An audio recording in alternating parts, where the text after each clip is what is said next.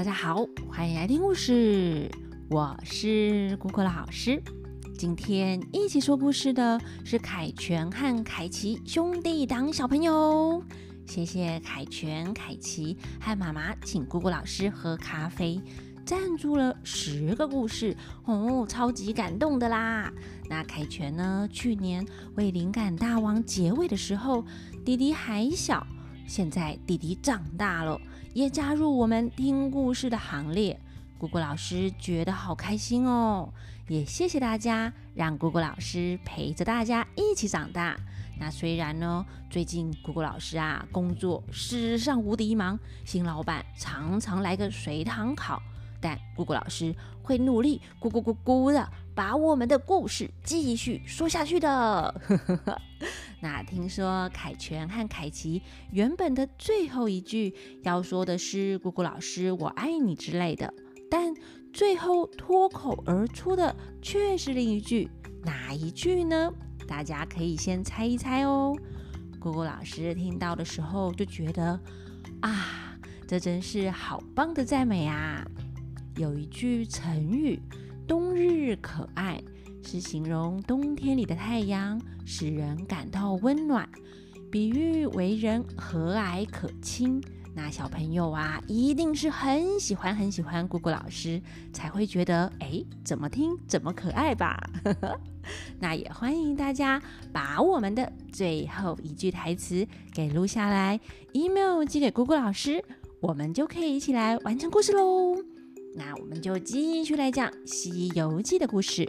今天要讲的是盗金铃下集。上一次啊，讲到孙悟空要金圣宫娘娘哄着那赛太岁喝酒聊天，好让他找机会下手。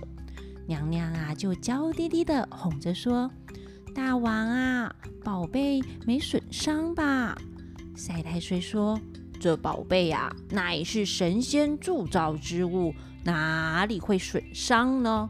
只是被那贼扯开塞口的棉花，烧了爆皮包袱啊！娘娘说：“嗯，那那要怎么收拾呢？”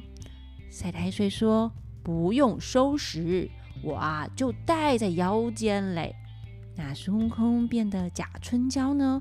一听到赛太岁这妖王这么说，就拔下毫毛一把，嗯嗯嗯嗯的嚼得粉碎。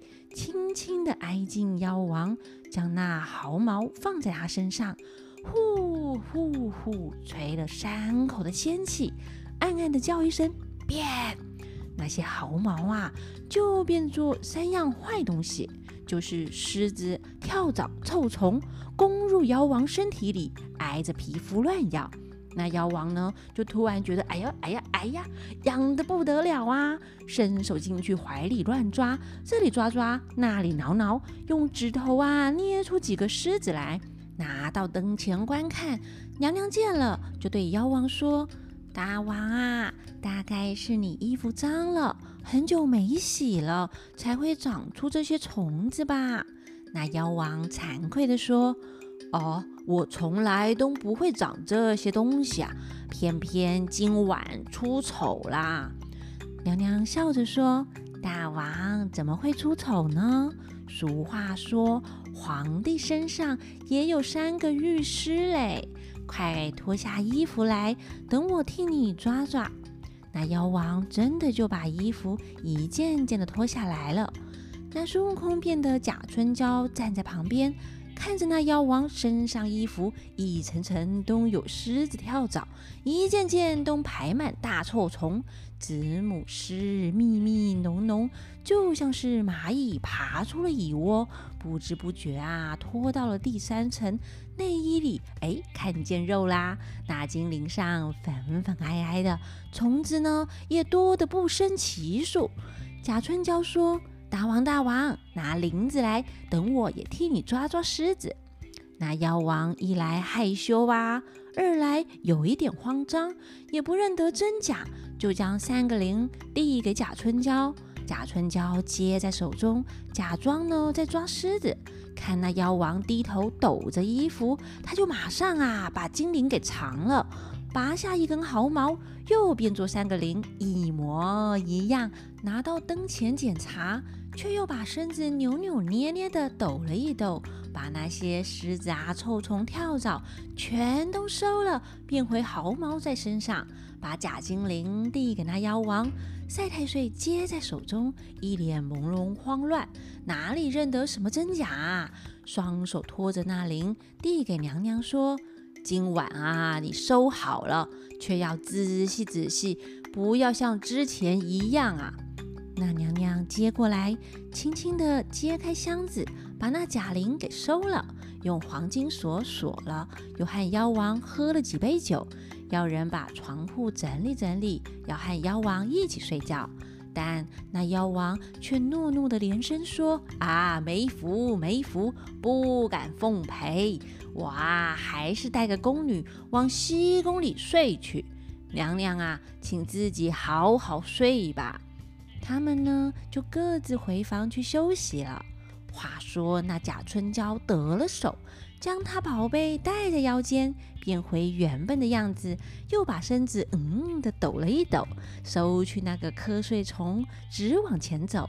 只听到有人在巡逻的声音，就念个咒语，使个隐身法，来到门边，又见那门上的门栓哎锁得很紧哎，就取出了金箍棒，往门一指，使出那个解锁之法，那门呐就轻轻的开了。急着拽开步走出门后呢，却又转头大声的叫着：“赛太岁呀，还我金圣宫娘娘来！”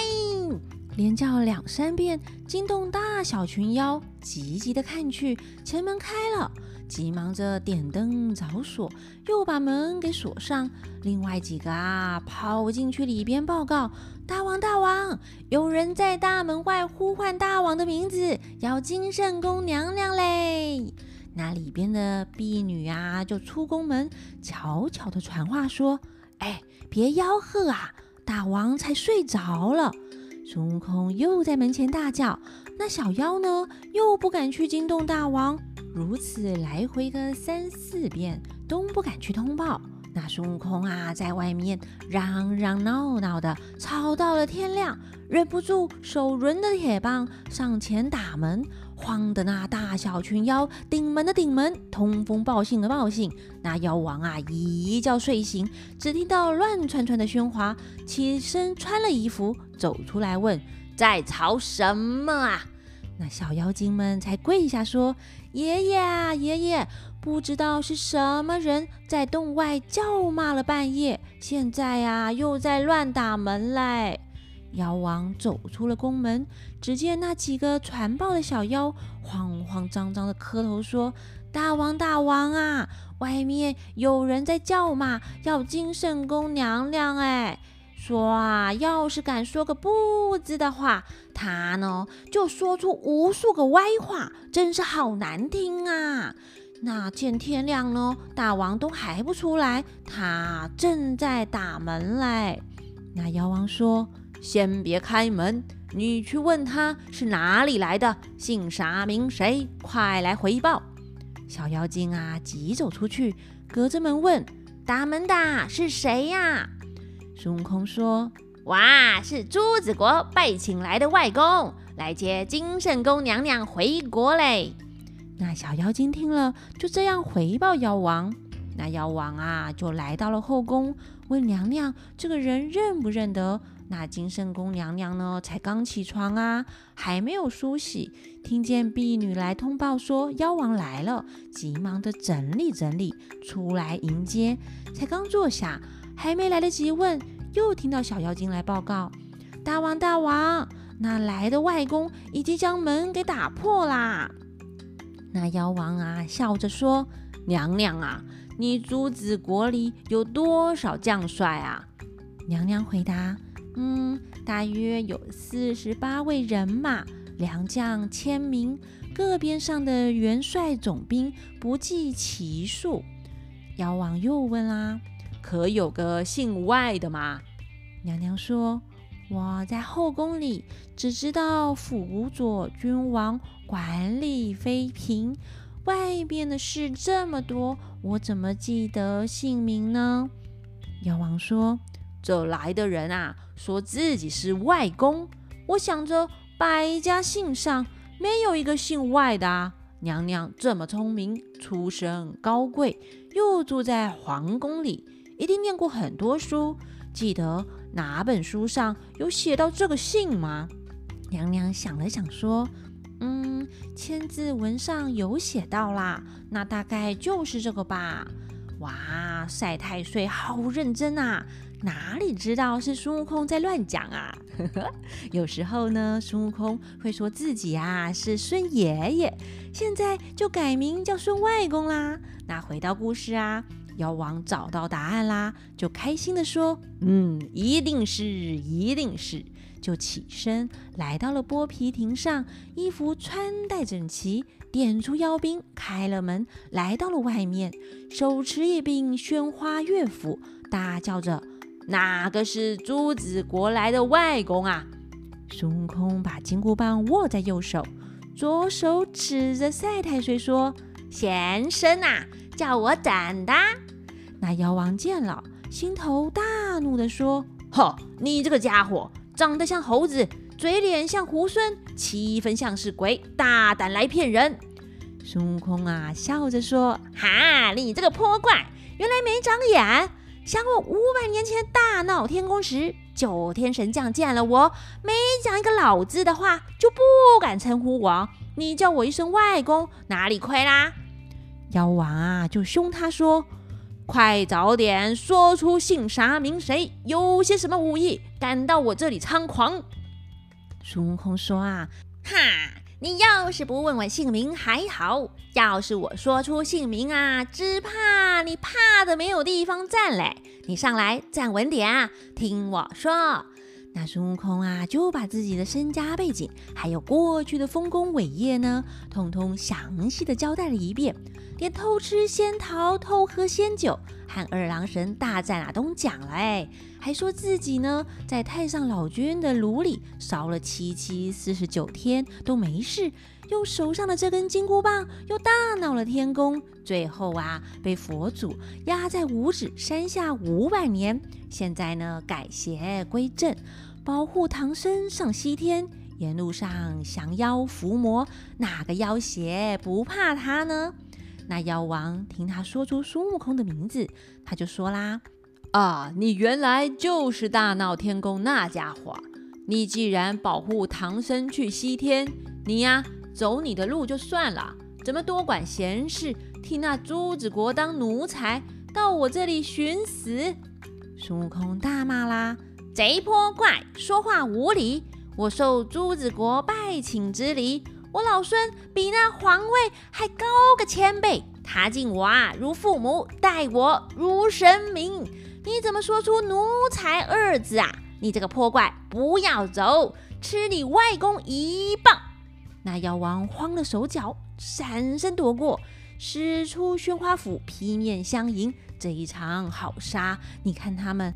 金箍如意棒，锋刃宣花斧，一个咬牙发凶狠，一个切齿施威武。这个是齐天大圣降凡间，那个是作怪妖王来下土。两个喷云吐雾照天宫，真是飞沙走石遮日头，来来往往啊，招数多，反反复复金光吐，各显神通，大展身手。他们两个呢，大战了五十回合，不分胜负。那妖王见孙悟空手段高强，不能够取胜，架住他的铁棒说：“哎，孙悟空，你先停下来，停下来，我啊，早上还没有吃早餐。”等我先吃了早餐，再来跟你打。孙悟空知道这妖王是要去拿铃铛，就收了铁棒，说：“哈，好汉子不敢伐兔啊！你去，你去，吃饱点再来领死。”那妖王急转身闯入里边，对娘娘说：“哎，娘娘啊，快将宝贝拿来！”娘娘说：“嗯，大王啊，要宝贝干嘛呢？”妖王讲。今早啊，在外面叫战的乃是取经的和尚，叫做孙悟空，还称自己是外公。哎，我和他对战到现在，不分胜负啊。等我拿宝贝出去，放些烟火烧这个猴头。娘娘听了，心中担心，要是不取朱灵，怕他怀疑；要是取朱灵，又怕伤了孙悟空的性命。正在犹豫，那妖王又催他快拿出来。这娘娘啊，无奈只得把三个灵递给妖王。妖王拿了，就走出洞。娘娘呢，坐在宫中，开始难过的掉起眼泪，担心啊会伤了孙悟空的性命。那妖王和娘娘两个人都不知道这个是假灵耶。那真的在哪里呢？在孙悟空的手里呀，早就被孙悟空给调包了呢。那到底这一次孙悟空能不能顺利的收服赛太岁呢？大家好，我是叶凯旋，我是叶凯琪，宇宙是如何？请听下回分解。那我们就下回见哟，拜拜。姑姑老师好可爱。